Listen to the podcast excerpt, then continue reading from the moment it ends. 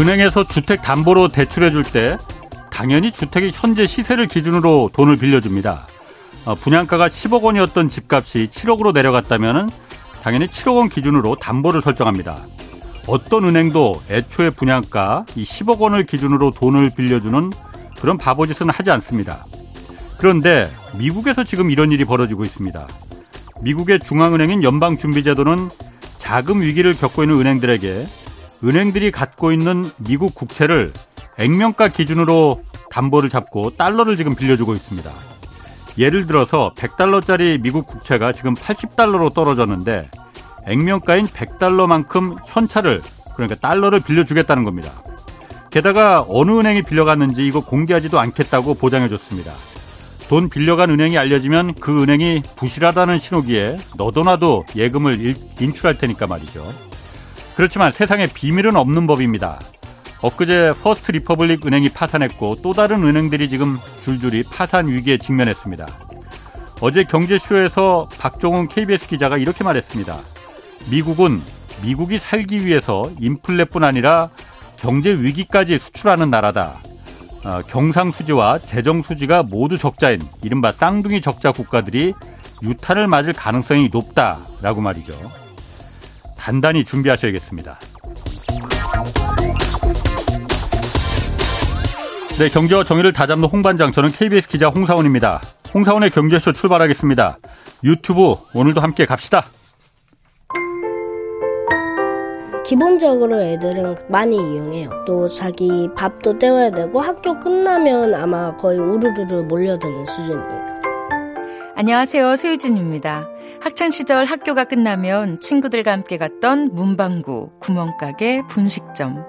우리들의 어린 시절 추억의 장소는 이런 곳이었는데 요즘 초등학생들은 한결같이 편의점으로 향한다는 사실 알고 계신가요? KBS 1라디오에서는 어린이날 특집 편의점의 아이들을 방송합니다. 제가 나레이션을 맡은 예능 다큐멘터리인데요. 초등학생, 학부모, 편의점주 등 30여 명을 심층 인터뷰한 프로그램으로 모든 세대가 공감하면서 재미있게 들을 수 있습니다. 오는 5월 5일 금요일 어린이날 오전 11시 5분에 방송되니까 많이 많이 들어주세요. 네, 어린이날인 내일 오전 11시 5분에 방송되는 특집 방송 많이 좀 들어주시기 바랍니다. 자, 오늘 세무 상담 있는 날이죠. 그 부동산 세법 세무와 관련해서 궁금한 게 있는 분들은 짧은 문자 50원, 긴 문자 100원이 드는 샵 9730으로 문자 보내주시기 바랍니다. 자, 오랜만에 나오셨습니다. 세무법인 다솔, 네, 안수남 세무사 나오셨습니다. 안녕하세요. 네, 안녕하세요. 오랜만에 나오셨으니까 네. 오늘도 많은 분들이 아마 그 세무 상담 예, 전화로 예. 아마 해주실 것 같아요. 네. 자, 먼저 네. 상속 증여세 관련된 세금부터 좀 살펴보겠습니다. 예, 예. 어, 상속세와 증여세. 네.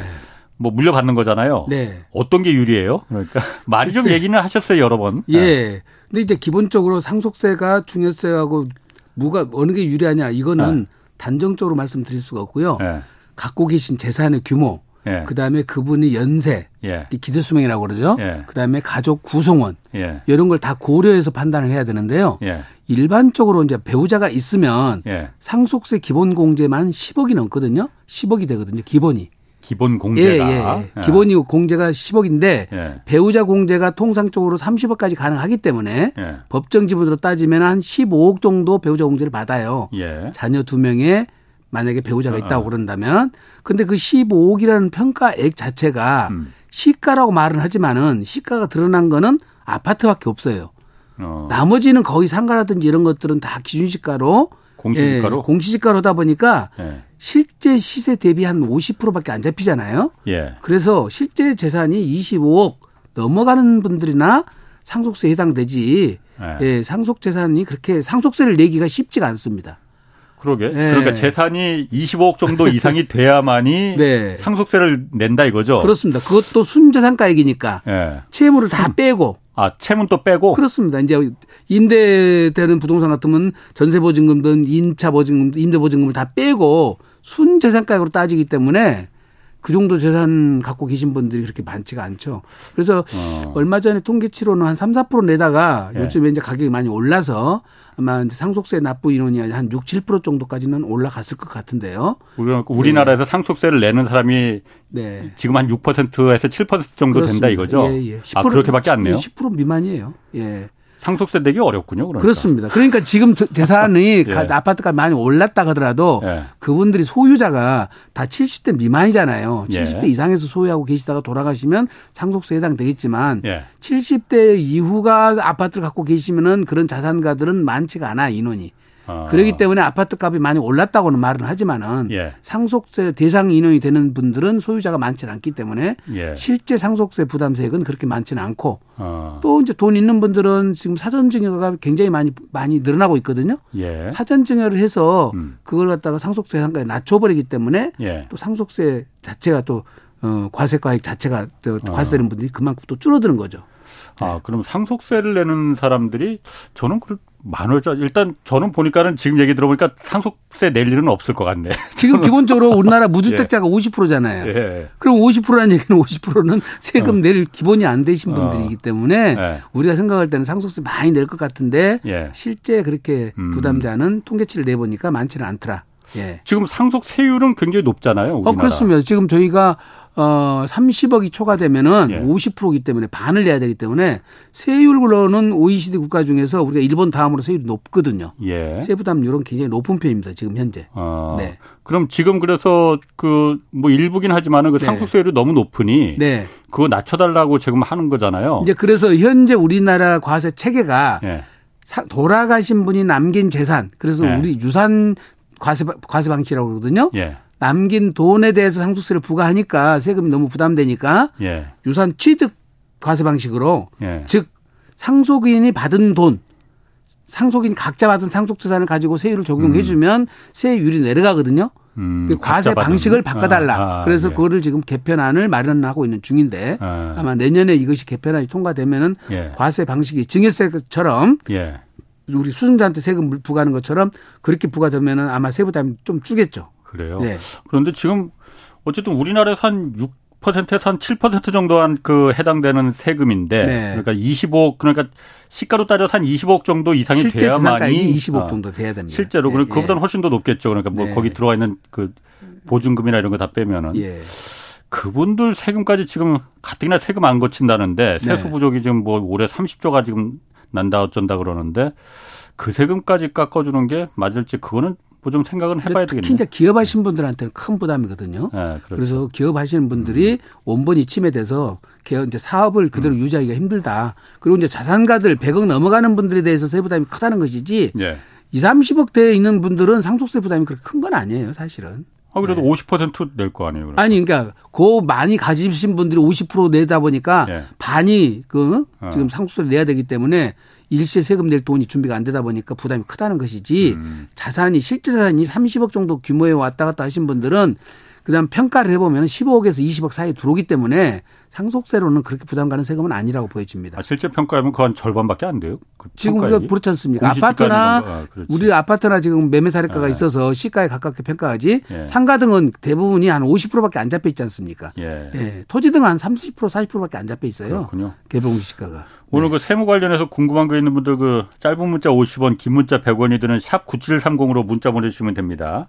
자, 상속 신고하기 전에 네. 반드시 파악해야 되는 게 있다면서요? 그게 뭔가요, 일단? 우선 돌아가시면은 네. 기본적으로 상속 재산부터 파악을 해야 되잖아요. 예. 기본적으로 상속 재산하고 채무를 파악을 해야 되는데 우리 이제 지금 저 국가에서 제공하는 안심 상속 원스타 서비스라는 게 있어요. 예. 예, 여기 이제 정부 24시 여기 온라인으로 들어가거나 예, 동사무소에 주민센터 가서 신청을 하면은 요즘에 이제 국가에서 다 해, 해주는 거예요. 재산을 예. 찾아주는 거죠. 아, 아. 피상속인이 남긴 부동산, 자동차, 예금, 그다음에 금융재무 아. 이런 것들을 일괄 조회를 다 해줘요. 아. 그래서 거기서 이제 기본적인 데이터를 만들어내시고 예. 이제 두 번째는 여기는 상속인이 돌아가 피상속이 돌아가실 때 남긴 자산은 나오는데 예.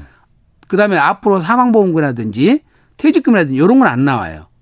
예, 음. 그래서 그 이제 이런 것들은 간주 상속재산이라고 그러는데 퇴직금이라든지 보험금을 챙겨 보셔야 되고 그다음에 이제 추정 상속재산이라고 해서 상속인으로부터 1년 이내에 2억 이상 되는 돈 예. 또는 2년 2년 이내에 5억 이상 되는 돈을 인출했으면은 이 돈을 어디다 썼는지 사용처를 다 입증을 해야 돼요. 예. 1년 이내, 2년 이내. 1년 이내에 2억 이상이거나 예. 2년 이내 5억 이상이 예. 인출해서 돈을 썼다면은 그러니까 돌아가시기 전에 그렇습니다. 썼다면 예, 예. 예금 같은 거 인출했는데 그 돈을 어디다 썼냐. 만약에 어. 입증을 안 하면은 예. 그것이 이제 상속으로 됐을 거라고 추정을 하는 거죠. 아, 그냥 돈을 빼서 줬을 거다 자녀들한테. 그렇죠. 그렇죠. 그렇죠. 예. 그래서 아. 1년 이내, 2년 이내 거에 일정 금액 이상을 초과되는 것들은 예. 자산별로 예. 그다음에 그것도 이제 빚진 것도 마찬가지예요. 그 돈이 예. 빚져서 채무를 일으켜서 어디다 썼는지 다 소명을 해야 되기 때문에 예. 돌아가시 직전에 부동산을 처분하거나 예금 인출되는 것들은 기록을 다 남겨놓으셔야 돼요.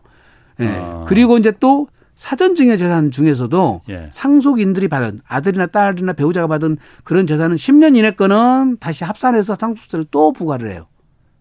또 증여받은 거? 그렇습니다. 어. 예, 이게 미리 증여를 했는데 예, 예. 10년 예. 이내에 증여한 거는 예. 다시 상속세를 합산해서 세금을 다시 부과를 하고 상속인 이해자는 이제 며느리나 사위, 손자 음. 등은 이제 상속인 이해자가 되는데 예. 그 사람들한테 증여한 거는 5년 이내 거는 다시 다시 상속재산에 합산을 해버리거든요. 아 그러니까 돌아가시기 전에 그러니까 10년 전에 증여를 했다면 네. 그거는 증여세 냈다 하더라도 냈다 하더라도 다시 한번 상속재산으로 합산을 시켜요. 그래서 만약 더 내야 되면 더 내야 되는 거죠. 그렇죠. 아까 말씀드린 증여재산은 증여세는 네. 증여자별 수중자별로 세금을 부과했거든요. 예, 예. 그래서 세율이 낮았을 거 아니에요. 예, 예. 상속세로 오면은 이제 피상속인이 남긴 재산 전체 금액 갖고 세율을 부과하다 음. 보니까 예. 세율이 높은 세율이 부과되겠죠. 예. 그래서 기, 왕에 냈던 증여세는 당연히 빼주겠지만 예. 예. 어쨌든 상속 재산 전체가 다시 합산돼서 음. 정산을 다시 한번 한다는 의미가 있습니다. 그렇군요. 그러니까 증여를 하려면 미리미리 하셔야 돼요.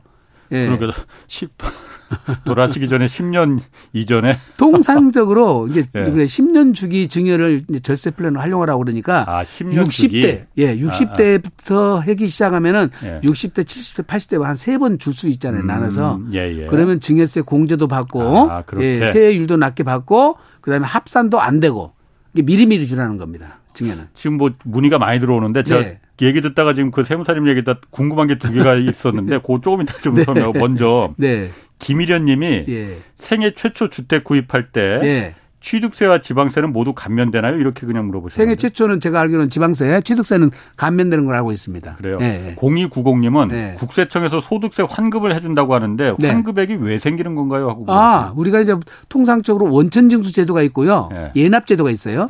네. 중간 내납이라 해서 11월 달에 상, 저, 저 소득세를 한번 내놓거든요. 예. 전년도에 낸 금액의 절반을 내놔요. 예. 그래서 이제 부담을 줄여주기 위해서. 예. 그런데 그 내놓은 돈이 있고 또 우리가 또 그 월급 줄 때는 원천 징수 당하잖아요. 예. 이자 지급할 때도 원천 징수 당하는데 5월 달에 가서 합산해서 총 해봤더니 기왕에 냈던 돈이 더 많이 내는 거죠. 예. 실제 예. 돈 내야 될 돈보다 그 경우에 이제 환급이 나오는 거죠. 어, 그래요.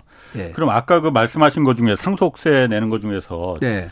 그 도, 부모가 돌아가시기 전에 네. 아까 1년이라고 했나 2년이라고 했나? 1년 이내는 1년 이내 2억 이상. 2억. 예, 2년 이내는 5억 이상. 그래요. 예, 그게 3억 정도가 인출됐다. 음. 2년 이내에 그것이 됐으면 그건 안 묻는 거고요. 그거는 그러니까 증여했다고 보는 거군요. 그러니까. 그렇지. 돈을 찾아서 아. 어디다 썼는지를 못 밝히면은 그거는 현금 증여가 됐다고 추정을 하는 거죠. 추정. 그 돈을 예를 네. 들어서 부모 그 부모가 네. 아파서 네. 병원비로 네. 썼을 수도 있고. 어, 그거 이제 병원비 썼다는 그게 다 나오잖아요. 아, 증빙을 하면 되는 거예요? 그렇습니다. 예, 입증을 하라는 거예요. 어디다 썼는지를. 아. 내가 그 돈을 갖다가 가서 부동산을 처분해서 5억짜리를 처분했는데 네. 그걸 처분한 돈 중에서 빚을 갚았다든지. 뭐 해외여행을 뭐 어, 다 썼으면 다, 다 근거가 나오잖아요. 그런 건 상관없고. 그렇습니다. 신용카드에 다 나오니까 아. 사용 근거들을 다 대라는 거예요. 아, 예. 그, 그럼 그걸 다 갖고 있어야겠네 그러면. 그렇습니다.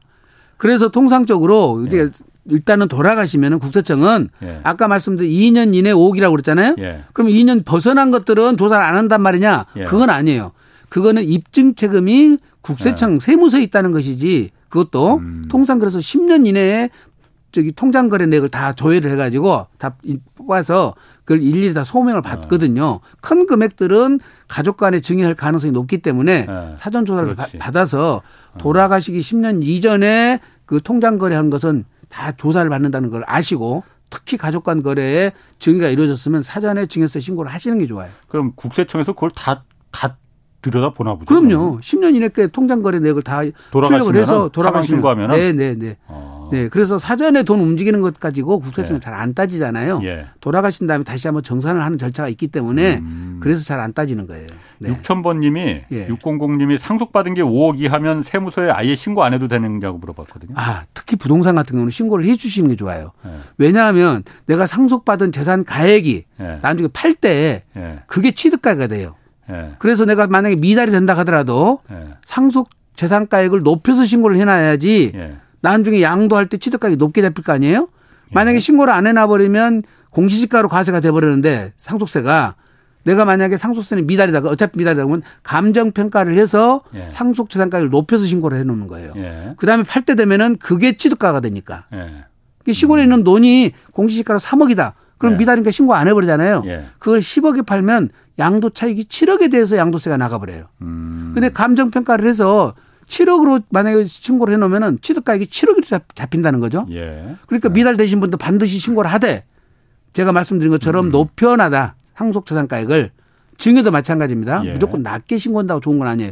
나중에 팔때 양도세하고 연계돼 있으니까 아, 그 증여 받은 가격이 기록돼 그게 있으니까 내 그게 취득가라고요. 야 나중에 양도세로 비싸게 양도세 팔면 양도세로 폭탄 맞는 거예요. 아. 예. 그런데 이제 배우자가 있으면 10억까지는 어차피 상속세가 안 나오잖아요. 예, 예. 근데 시골에 있는 돈 다 해봐야 10억 안 되거든요. 예. 감정평가 2, 300만 들으면 감정평가 할 수 있거든요. 예. 예. 한 군데만 받으면 음. 되니까.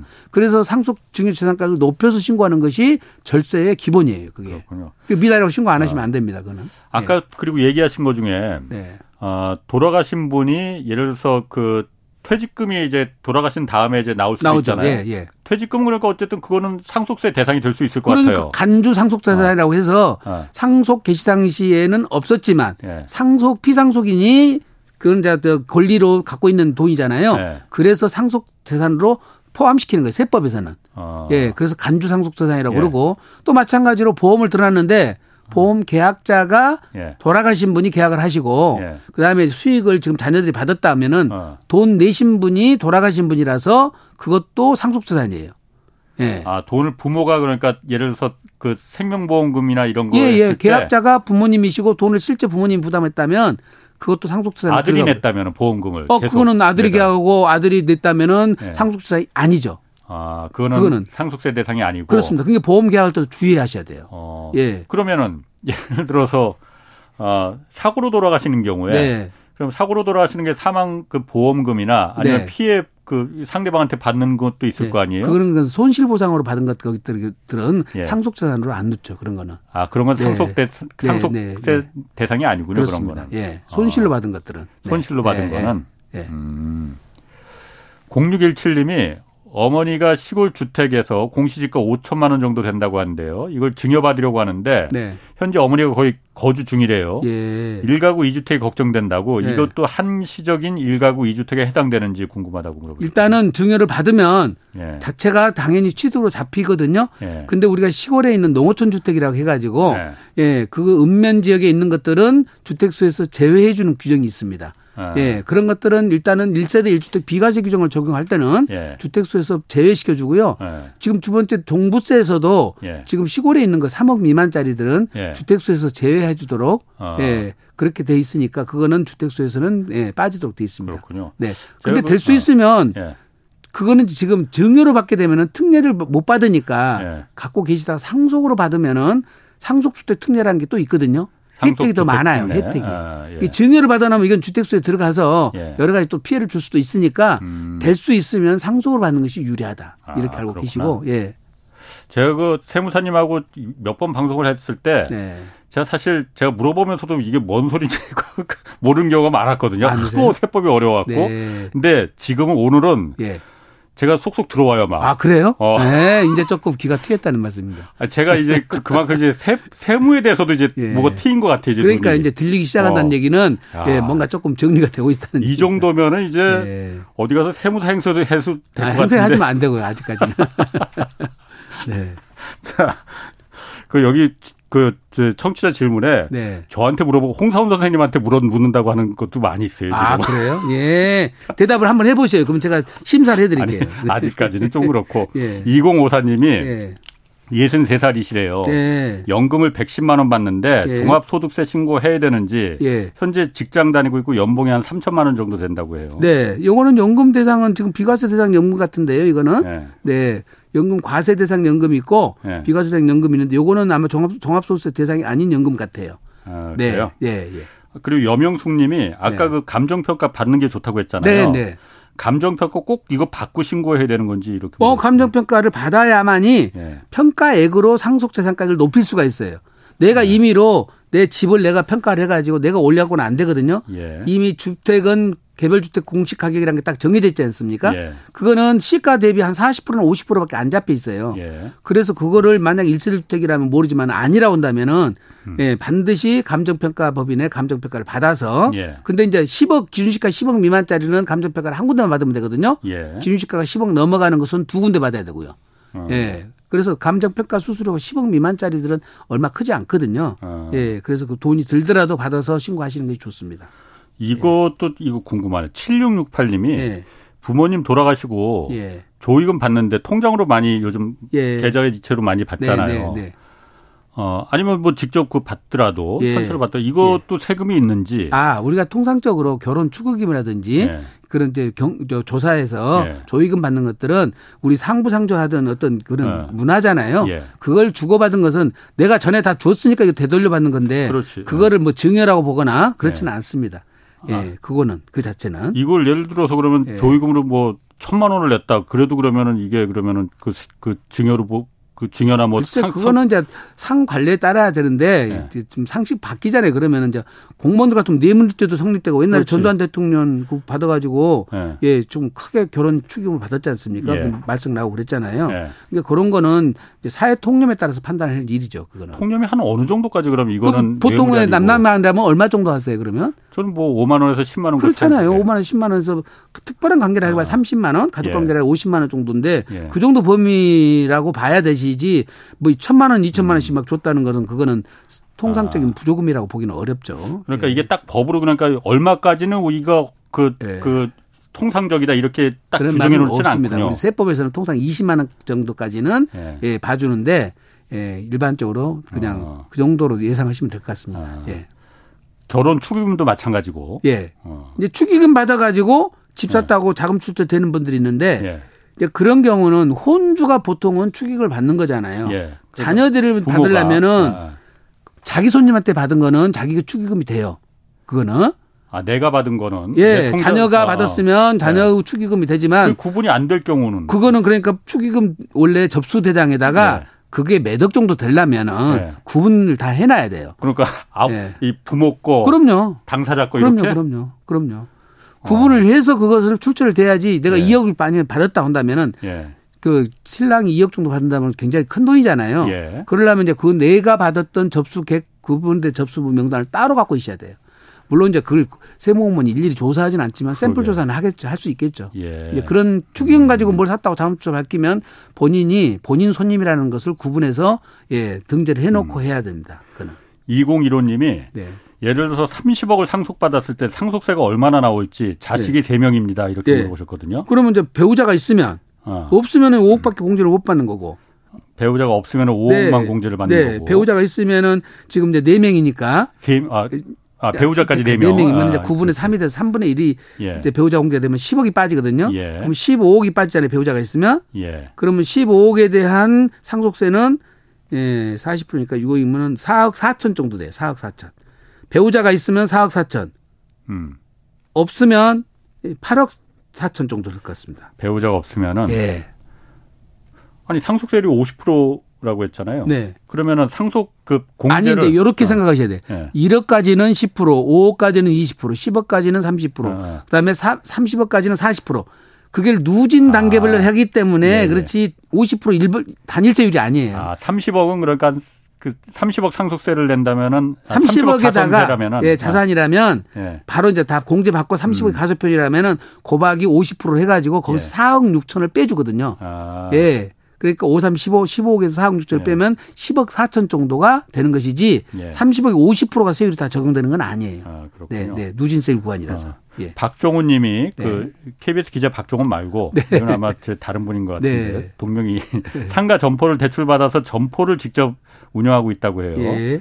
예. 대출 이자를 개인 사도 개인 사업자 소득 신고 때 예. 세금 감면을 받을 수 있는지 예. 물어보셨거든요. 대출은 지금 점포를 사기 위해서 만약에 대출을 받았다면 예. 점포 임대에 대해서 대원가를 삼으셔야 되고 예. 점포를 담보로 해서 내가 사업에 쓰는 다른 이제 별도 사업체를 운영하는데 예. 그 돈이 들어갔다면은 그 사업체와 관련된 비용으로 들 수는 있죠. 예. 그러니까 이 채무가 예. 어디에 쓰여 있냐에 따라 달라요. 예. 부동산을 사는데 샀으면 그 임대 소득에 대한 대응료로 써야 되고 예. 이 대응 이것을 빌려다가 내가 사업 자금으로 썼다 그러면 그 해당 사업에 예, 예. 비용으로 쓸 수가 있는 거죠. 어. 각각 따로 따로 계산해야 됩니다.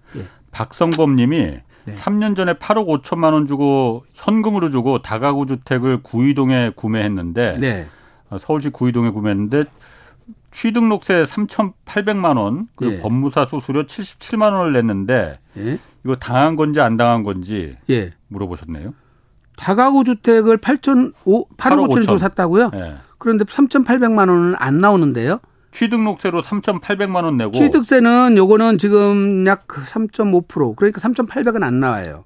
당한 네. 거네 그럼 이건 뭐 계산이 잘못된 것 같은데요. 아. 이제 주택을 구입할 때 예. 채권을 구입할 경우가 있어요. 예. 그러면 채권은 할인액을 할인을 해줄 수가 있습니다. 예. 구입을 안 하고 할인으로 대체할 수가 있어요. 예. 근데 법무사님이 그걸 그 거짓말로 사기를 쳐서 이렇게 하는 경우는 없어요. 그냥 아. 뻔한 금액인데 기, 음. 계산해서 다 나오는 거고 취득세는 구청에서 영수증이 발급되기 때문에 예, 예 그렇게 엉터리로 할 수는 없습니다. 자격사들이. 그렇군요. 따, 따져 보면은 다른데 비용이 들어 들어갔을 거예요. 네. 0819님이 자녀가 거주한 거주하지 않는 그 자녀 집에 예.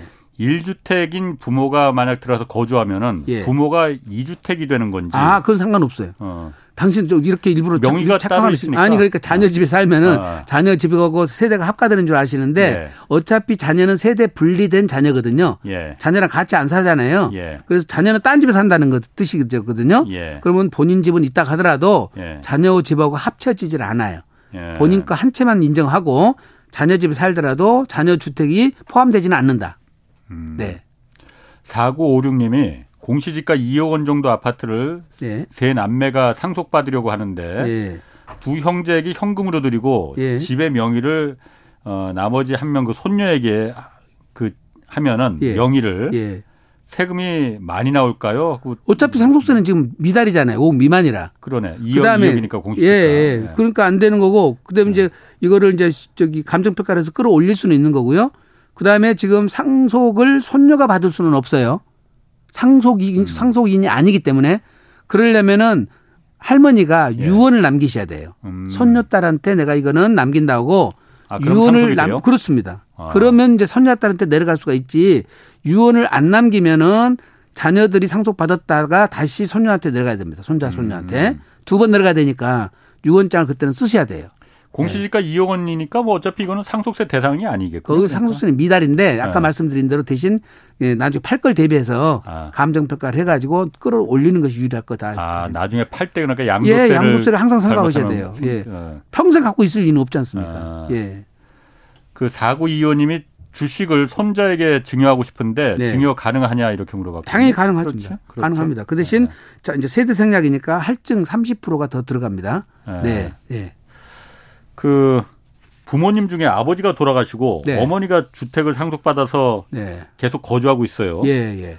그런 경우에도 상속세가 나오느냐? 예. 안 나올 것 같은데 그거는? 아니 상속세는 당연히 나오죠. 당연히 나오는데 아, 어머니가 살고 어머니가 살더라도 이제 그거는 아. 아버지가 남긴 재산이 요놈 하나 덜렁 하나밖에 없다 그러면 예. 배우자 공제까지 포함하면 12, 3억까지 아까 안 나온다 그랬잖아요. 예. 세금이 안 나오지만은 예. 다른 재산이 있으면은 합산돼서 음. 나올 수가 있어요. 예. 대신 어머니가 상속을 많이 받아야 되기 때문에 예. 어머니가 단독으로 상속 받았다는 뜻은 예. 배우자 공제가 많이 될 가능성이 높기 때문에 거의 상속세는 안 나올 가능성이 많죠. 어. 예. 그럼 만약에 그 어머니가 살고 있는 집에 네. 어, 어머니는 안 살고 자녀가 들어와서 살면 어떻게 되는 겁니까? 부모 자식 시간에는 네. 소득이 있는 자녀가 네. 부양 의무가 없는 자녀가 부모 집을 사, 사, 저, 살게 되면은 네. 원래는 증여예요, 그것도. 무상 사용에 따른 증여인데 예. 무상 사용에 따른 증여 자체가 그게 기본적으로 5년 내에 음. 1억 적이 안 넘어가면 증여세는 부과 안 하거든요. 예. 그걸 따져보니까 한 전세가 한 13억? 13억 음. 시세 되는데 이상 되는 것에서 무상으로 살면은 증여세 나오고 예. 그 이하 건은 증여세를 부과 안 합니다. 음. 네. 그렇군요. 네 네. 김용삼 님이 어, 향후에 주택 구입할 때 은행보다는 부모 형제에게 일부 빌릴 생각이라고 해요. 네. 이제도 매달 이제 보낼 생각인데 네. 부모 형제라 하더라도 예, 예. 각각 5천만 원 그리고 1천만 원 이상이면 이게 증여세 대상이라고 들었는데 네. 이걸 이자를 주고 빌려도 이게 의심받지 않겠느냐 국세청에서? 어 아니에요. 기본적으로 네. 기본적으로 우리 채무증서를 작성해 놓으셔야 되고요. 예. 양 채무 채무 가족 간의 차용증 예, 차용증을 작성해 놓으셔야 되고 첫 번째. 예. 그 차용증에는 반드시 이자 지급 일자하고 이자 지급 이유라고 예. 그다음에 원금을 언제 반환하겠다. 그 약정을 해 주셔야 되고 예. 그다음에 실제로 이자가 지급돼야 돼요. 그다음에 이 돈을 빌려서 예. 변제할 능력이 있는 사람이 빌려야 돼요. 뭐 고등학교 아. 2학년 짜리가 빌려서 그걸 아. 빌려갔다 말이 안 되잖아요. 예. 변제 능력이 있는 사람이 실제 돈을 빌려다가 그 자금을 내가 사용을 했어야 되고 그 사람이 예. 그런 것이 입증되고는 그거는 인정이 되는데 아까 이제 천만 원이라는 표현을 좀 뭘, 뭘로 알고 계신지 모르겠는데 이자 금액이 천만 원 미만으로 되는 것은 이자를 안 줘도 증여세를 부과하지 않는다. 그런데 음. 적정 이자율은 우리 세법상 4.6%거든요. 즉 1억에 460만 원을 이자를 줘야 돼요. 예. 근데 1억 미만의 이자는 안 줘, 아니 천만 원 미만의 이자는 안 줘도 증여세를 음. 부과하지 않는다고 그랬잖아요. 예. 그러니까 예. 2억 하면은 920만 원이죠. 1년에. 예. 예. 2억까지는 이자를 안 주고 빌려도 되기는 돼요. 아. 근데 이게 나중에 증여 문제가 따를 수가 있으니까 예. 1%라도 이자는 주고 받으시는 게 좋아요. 1%라도. 1%? 그럼 이, 이자를 그 아까 4.6%가 통상적인 이율이라고 적정 이자율. 적정 이자고 예, 했는데. 네, 거기 차이가 나면 어. 그 차이가 나면은 이제 그 차이 나는 만큼은 증여로 보도록 돼 있는데 차이 나는 만큼. 예, 그 차이 음. 금액이 1년에 천만 원 미만이면은 증여세를 부과하지 않는다. 음. 그게 이제 2억 한 천 얼마 되겠죠. 예. 그러니까 2억 정도 빌렸을 때는 아. 이자를 안 줘도 그만이지만 예. 아까 말씀드린 대로 이자를 매월 지급하고 있었어야지 예, 증여를 못 걸는 거거든요. 음. 그러니까 의심을 안 받으려면 단돈 10만 원이라도 이자를 줘라 이 말이에요. 그럼 이자를 주는데 네. 그걸 갖다 현찰로 계속 줬어. 통장으로 줘야 돼요. 아, 통장으로. 예, 예. 근거를 남기셔야 되니까 계좌 이체를 해야 되죠, 반드시. 아, 현찰로 주면 안. 안 됩니다. 봉투 예. 이렇게 넣어서 주면 안 돼, 안 돼. 그거는 입증을 내가 못 하니까 아. 원금 변제라든지 이자를 지급했을 예. 때는 반드시 금융 거래를 근거를 남기시는 게 좋습니다. 예. 네. 0147님이 상가와 아파트 합쳐서 50억 정도 시가인데 예. 어머니 명의로 돼 있대요. 예. 부친에게 전체 상속 예정입니다. 예. 이후 아버지가 돌아가시고도 예. 어, 자녀가 상속받을 때 상속세를 또 내야 되는 건지. 또 내야 되거든요. 이게 지금 음. 이런 경우는 어머니가 재산을 이렇게 갖고 계시면 예. 사전증여를 좀 일부 하시고 음. 그다음에 상속이 이루어져야 되는데 예. 50억을 그냥 근데 순서가 예. 우리가 계획한 대로 예. 어머니가 먼저 돌아가신다는 보장 있나요? 예. 그걸 계획하지는 않죠. 그러니까 어. 근데 당신이 돌아가시면 어. 아버지가 상속을 받는다고 그러시는데 예. 아버지가 먼저 돌아가 버리면은 예. 상속을 어차피 아버지가 못 받으시잖아요. 그렇죠. 그걸 대비해서 예. 사전에 남편한테도 일부 주고 아. 상속인들한테 일부 주다가 예. 그리고 난 다음에 본인이 돌아가시면 몸이 가벼워지는 거죠. 예. 그래서 사전 음. 증여를 좀 하셔서 음. 예, 상속수도 절세를 하고 예. 사전에 지금 돈을 쓸 수 있는 사람들이 쓰게 해줘야 하는 게 좋거든요. 아. 자녀들도 돈이 필요할 텐데 예. 돌아가신 다음에 쓰라고 그러면 안 되고 지금 다 현금 주면은 이것도 나중에 다 증여 걸려요. 증여 예. 미리미리 주는 것도 다. 음. 예, 그래서 사전 증여를 하시는 게 더 유리합니다. 이런 경우는. 홍유경님이 네. 시세에 따라서 정상 계약 그 했, 했다고 할 때그 네. 그 부모 자식 간에 네. 어, 자식의 부동산을 부모가 사는 경우에 네. 시세에 따라서 정상 계약하고 입금했어도 네. 이게 부동산 거래가 증여를 추정될 수 있는지. 그 이제 부모 자식 거를 부모가 사줄 때는 아. 통상적으로 고가로 사요 고가. 자식 걸 부모가 살, 살 때는, 때는, 그렇지, 그렇지. 예, 고가로 예, 사고 예, 부모 거를 잔식이 살 때는 저가로 사고. 예, 예. 그래서 그게 금액이 예. 그 시가의 30%하고 3억 중 예. 적은 금액. 15억이면 30%면 4억 5천이잖아요. 예, 예. 4억 5천과 3억 중 적은 것. 그럼 3억. 음, 음. 3억 범위를 벗어나면 예. 그 벗어난 금액만큼은 증여로 쳐요. 아, 그러니까 15% 15% 아니면 3억 이걸 갖다 딱 기준으로 정해놨군요. 30%와 3억 중. 아, 아 30%와 3억. 네, 3억 중. 아. 예. 작은 금액을 기준으로 예. 요걸 벗어나는 금액은 증여로 본다. 음. 그래서 저가로 샀든 예. 고가로 사, 사가든 예. 그 특수관계자가 이제 부자지간에 대충 되겠죠. 예. 그걸 벗어나는 금액은 증여를 보기 때문에 10억짜리를 7억에 사는 것은 괜찮죠. 예. 예. 근데 6억에 사면은 예. 1억은 증여를 본다. 예. 그 대신 양도소득세에서는 이거를 10억을 10억짜리인데 6억에나 만약에 양도를 했다 그러면 다시 10억으로 양도한 걸로 간주를 해버려요. 예. 5%하고 3억을 벗어나면은 예. 시가로 가세해 버려요, 여기는. 그렇군요. 예, 양도소득세는. 어. 양도소득세의 부당행위하고 지금 음. 말씀 상속증의 고저가 양도에 따른 증여하고는 기준이 다릅니다. 아, 그렇게 달라요. 세법에 다 이게 30% 3억 둘 중에 하나 골라라 그러니까 큰 자산일 때는 예. 3억을 당연히 고를 테고 그렇습니다. 이렇게 다 정해져 있구나. 정해져 있습니다. 예. 예. 아, 4009님이 홍 반장님은 세분 사 자격은 아직 어렵겠다고 했는데 아 그렇지 않다. 지금 희망이 막 보이고 있어 지금. 희망 왜, 보입니다 왜, 지금. 왜 길을 꺾으실까? 네. 5473님이 네. 아버님이 가평에 집이 있는데 네. 어머니가 사시다가 돌아가셨다고 해요. 네. 그런데 모시던 사위가 네. 장모에게 차용했다는 2억 7천만 원의 가압류가 들어왔 는데 사위 앞으로 이걸 상속이 가능한지 예. 질문이 좀 어려운데. 아까 말씀드린 대로 네. 사위한테는 상속권이 없기 때문에 예. 상속은 안 되고 예. 지금 말씀드린 것은 사위가 예. 장모님한테 2억 7천을 빌려줬다고 그런 것 같아요. 예. 그래서 이제 가압류가 들어와서 돈을 변제라고 예. 예, 상속인을 상도로 해서 소송을 제기하겠다는 뜻인데 예. 그거는 이제 돈 받는 것은 별개 문제고 예. 만약에 사위가 받으려면은 유언장을 남겨야 맞습니다. 유언을 아. 남겨야지 음. 상속인을 받을 상속은 받을 수 있습니다. 이것도 유언이 있을 예, 사위는 상속 대상이 아니니까. 이해자한테 받을 때는 그렇지, 그렇지. 우리가 지정 상속이라 해서 아, 예. 돌아가신 분이 내가 지정을 하면은 예. 그 사람한테 갈 수가 있는 거죠. 아. 예. 유언장은 그냥 이렇게 자필로 쓰면 되는 거예요? 그게 이제 다섯 가지 방법이 있는데 네. 아주 복잡하고 요건이 아주 까다롭습니다. 그래서 전문가한테 도움 받으셔야 돼요. 아, 유언장 쓰는 것도? 그럼요, 그럼요. 예. 유언장 쓰는 전문가가 유언장, 있어요? 그러면? 아니, 변호사님들이 다 봐주시죠. 아, 예. 변호사가. 예, 거기에 요건이 음. 있으니까 아. 자, 자필로 쓰셔야 되고 거기에 또 빠져서는 안될 항목들이 있거든요. 예, 예. 반드시 그걸 다 하나라도 놓치면 안 되니까 그럼 무효화 돼 버려요. 예. 만약에 생활비 명목으로 가족한테 돈을 받을 때 있잖아요. 네, 네. 계좌 이걸 계좌 이체로 하면은 네. 어 증여세 없이 그냥 그그 그 증여할 수 있다.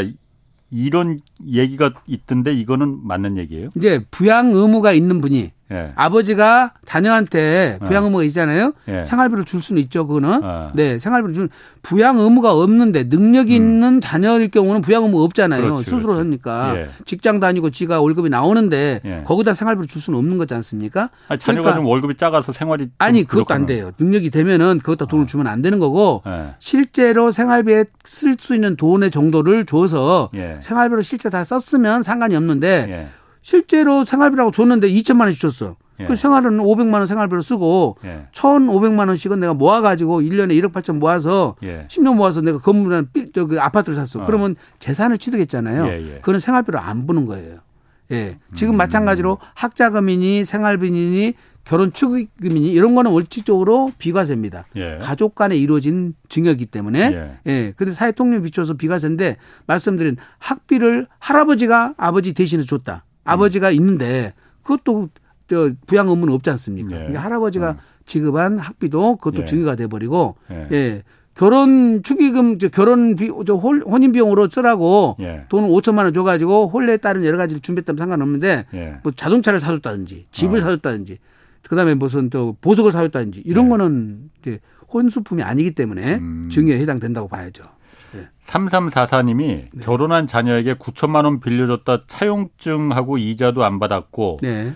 이걸 그런데 만약에 그 문제가 될 것 같으니까 원금 그대로 다시 돌려받았어. 이러면 네. 괜찮은 건가요? 그렇죠. 그거는 괜찮죠. 일단 돌려받았으니까. 아, 돌려받았으면. 예, 예, 예, 예. 어.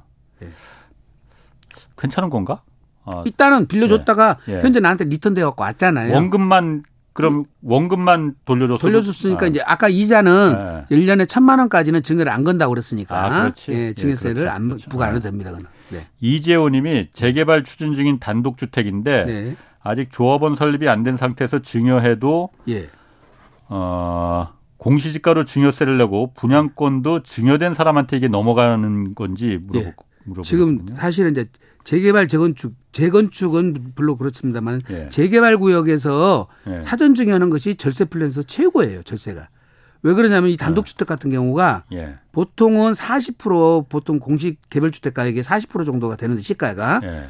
이런 데는 30% 20%밖에 안 돼요. 음. 이 시가하고 차이가 공시 가격 차이가 많다는 거죠. 예.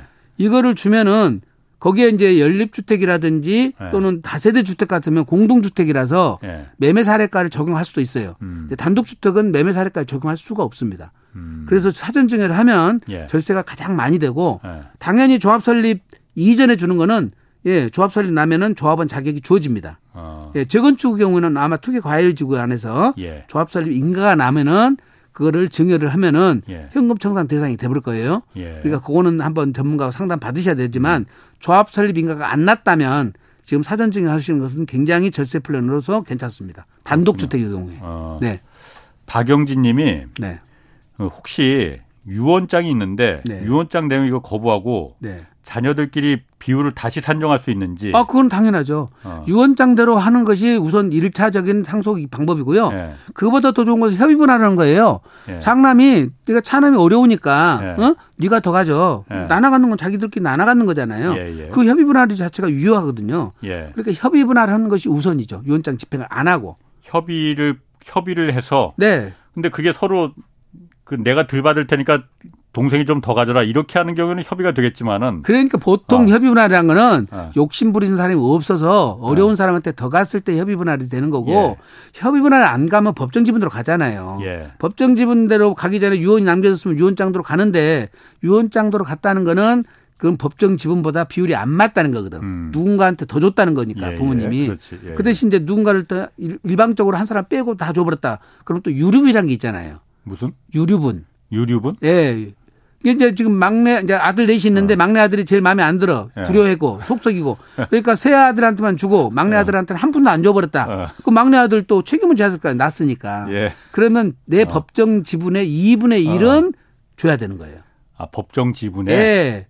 그러니까 100억이면은 4명이면 25억씩 예. 가져갈 거 아니에요. 예, 예. 25억에 절반. 2분의 1, 12억 아. 5천은 받을 자격이 있다. 아무리 유언장에서 예, 아예 그안 된다 안 된다 어, 했다. 막내는 괘씸해서 한 푼도 안 줘 했더라도 주지 마라 했다 하더라도 어, 법적으로 예. 그거는 그 부모님이 그... 낳았고 아. 부모님이 그렇게 잘못 키운 잘못도 당신 책임이 있으니까 아. 예, 법정 지분의 절반은 음. 줘라. 그래서 맨날 지금 유류분에 대한 싸움이 많아요. 아, 생각보다. 그게 유류분 예, 예. 유류분 소송이 굉장히 많습니다. 아. 예. 예. 3333, 3333님이 98세이신 어머님 전세금 3천만 원과 현금 1천만 원을 나중에 장례 비용으로 쓰라고 주셨는데 네. 이거 세금이 부과되나요? 지금 아이, 요양원에 계신데. 지금 5억 미만이잖아요. 세금 네. 아예 해당도 안 됩니다. 걱정 안 하셔도 됩니다. 766 하나님이 네. 67살 홀어머니입니다. 네. 자녀 월급을 관리하다가 제때 돌려주지 못해서 벌이가 없는데도 현금이 3억 가량이 돼버렸는데 예. 아들에게 증여와 상속 중 어느 게 유리할까요? 지금 이제 현금을 갖고 가면은 네. 어쨌든 모아놓은 돈이 누구 출처를 못 대면 예. 당신이 가진 돈이 돼버리기 때문에 증여가 돼버리잖아요. 예. 아드님이 어머니한테 또박또박 보내준 근거가 있으면 예. 그 법인 에서는 원금을 돌려받아도 증여는 아니죠. 아, 아들이 그러니까 어머니한테, 어머니한테 내가 저 불려달라고 어. 예 그럼 어. 보냈더니 어머니가 예. 당신 통장에다 그냥 넣어놓고 스탑을 예. 시켜본 거예요 예. 예금 만들어놓고 어. 그러면 그는 아들 돈이지 그렇지. 돌려주는 거고 예. 그런 것을 입증을 못하면 예. 어쨌든 다시 자신들한테 주는 것은 증의가 돼버리기 때문에 예. 이 경우는 상속으로 가면은 문제는 없죠 아. 상속으로 가면 어. 5억까지는 세금 그렇구나. 없을 테니까 예. 1479님이 이분은 이거 진짜인지 아닌지 모르겠는데 로또가 15억 당첨돼서 아들들에게 돈을 나눠줘도 세금 내나요? 하고 물어보셨거든요. 그것도 증여입니다. 그렇지. 본인이 로또가 당첨돼 가지고 네. 로또 상금 지급받은 거는 본인이거든요. 네. 예. 그런데 그거를 다 자녀들한테 주면 그건 증여고 애들이 사가지고 당, 당첨됐다면 애들 돈이겠죠. 그러니까 내가 만약 로또를 사서 당첨이 됐어. 근데 네. 은행에 가서 이거 돈 현금으로 바꾸기 전에 네. 아들한테 가서 네가 바꾸라 하면은 그래서 옛날 로또가 네. 당첨금 가지고 예 그것이 올 웃돈 붙어서 거래가 되는 거예요. 증여세를 안 내니까. 예. 아, 그, 그런 예. 거 있어요? 예. 증여세를 안 내니까 그렇게 네. 되면 증여세를 안 내니까 그렇습니다. 옛날 묻지마 채권이라고 있었잖아요. 예, 예. 묻지마 채권. 아. 무조건 채권을 채권을 제시하면은 그 사람한테 돈을 준 거거든요. 예. 그것도 똑같이 웃돈이 붙은 거예요.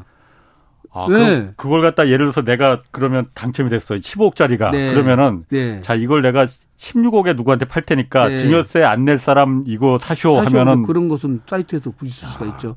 대신 이제 거기 어. 이제 세금 빼고 예. 세금 빼면 물론 그렇겠지. 예, 덜 됐는데 예. 예. 만약에 세금 빼고 나면 15억짜리 10억 된다면은 예, 예. 원금을 갖고도 주, 고 살 수 있죠. 15억에 그대로. 그렇겠네요. 네, 증여세보다 유리하니까. 아. 네. 근데 그거를 누가 네가 언제 그걸 사가지고 왜 당 1등 되고 이 과정을 설명할 필요는 없거든요. 그렇죠. 네, 어. 그것도 그 소지자가 그 귀속자니까. 예. 아, 그게 또 그 증여세를 피하는 방법으로 다 활용이 되는 어, 수가 있었습니다. 예. 많이는 않겠, 아니겠지만은. 예, 예. 어, 참, 아, 7784, 7748님이 네. 2011년에 대전 미분양 주택을 구청에 조세 특례 도장을 받고 구입하고 네. 2019년 5월, 12월에 각각 아파트를 추가 매수했대요. 예. 2019년에 구입한 아파트 한 채를 매도할 시에 1가구 2주택으로 계산해서 양도세를 계산합니까?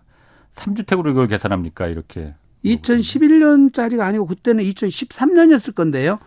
그 분양 계약서 뒤에 예. 시군 구청장이 이거는 예. 조특법 99조 2에 예. 감면 대상 주택이라고 도당이 만에 고민이 날인데 있으면 예. 그거는 감면 대상 주택이 맞아요. 예. 그리고 이걸 갖고 있는 상태에서 다른 집을 팔 때는 이건 예. 주택수에 안 들어갑니다. 음. 그러니까 이거는 내가 다른 거는 비과세 받을 수가 있는 거죠. 예. 예. 그거는 대신 세무사님한테 검토를 한번 받고 판단하시는 게 좋을 것 같습니다. 9696님이 부모님 상속으로 토지를 받았는데 몇 년 지나서 매매를 해야 세금 혜택을 받을 수 있는지 그리고 이 돈을 자녀 주택 구입으로 주면 어떻게 되는지 예. 물어보셨네요. 토지를 구, 저기 상속을 받으셨다는 얘기는 예.